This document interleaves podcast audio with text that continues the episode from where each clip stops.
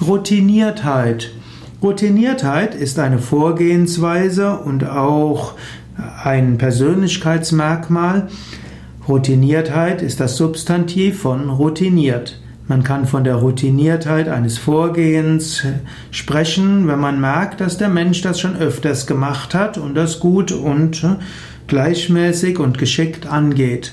Und wenn ein Mensch etwas öfters gemacht hat und das sehr gut und geschickt angeht, kann man sagen, dass er Routiniertheit besitzt.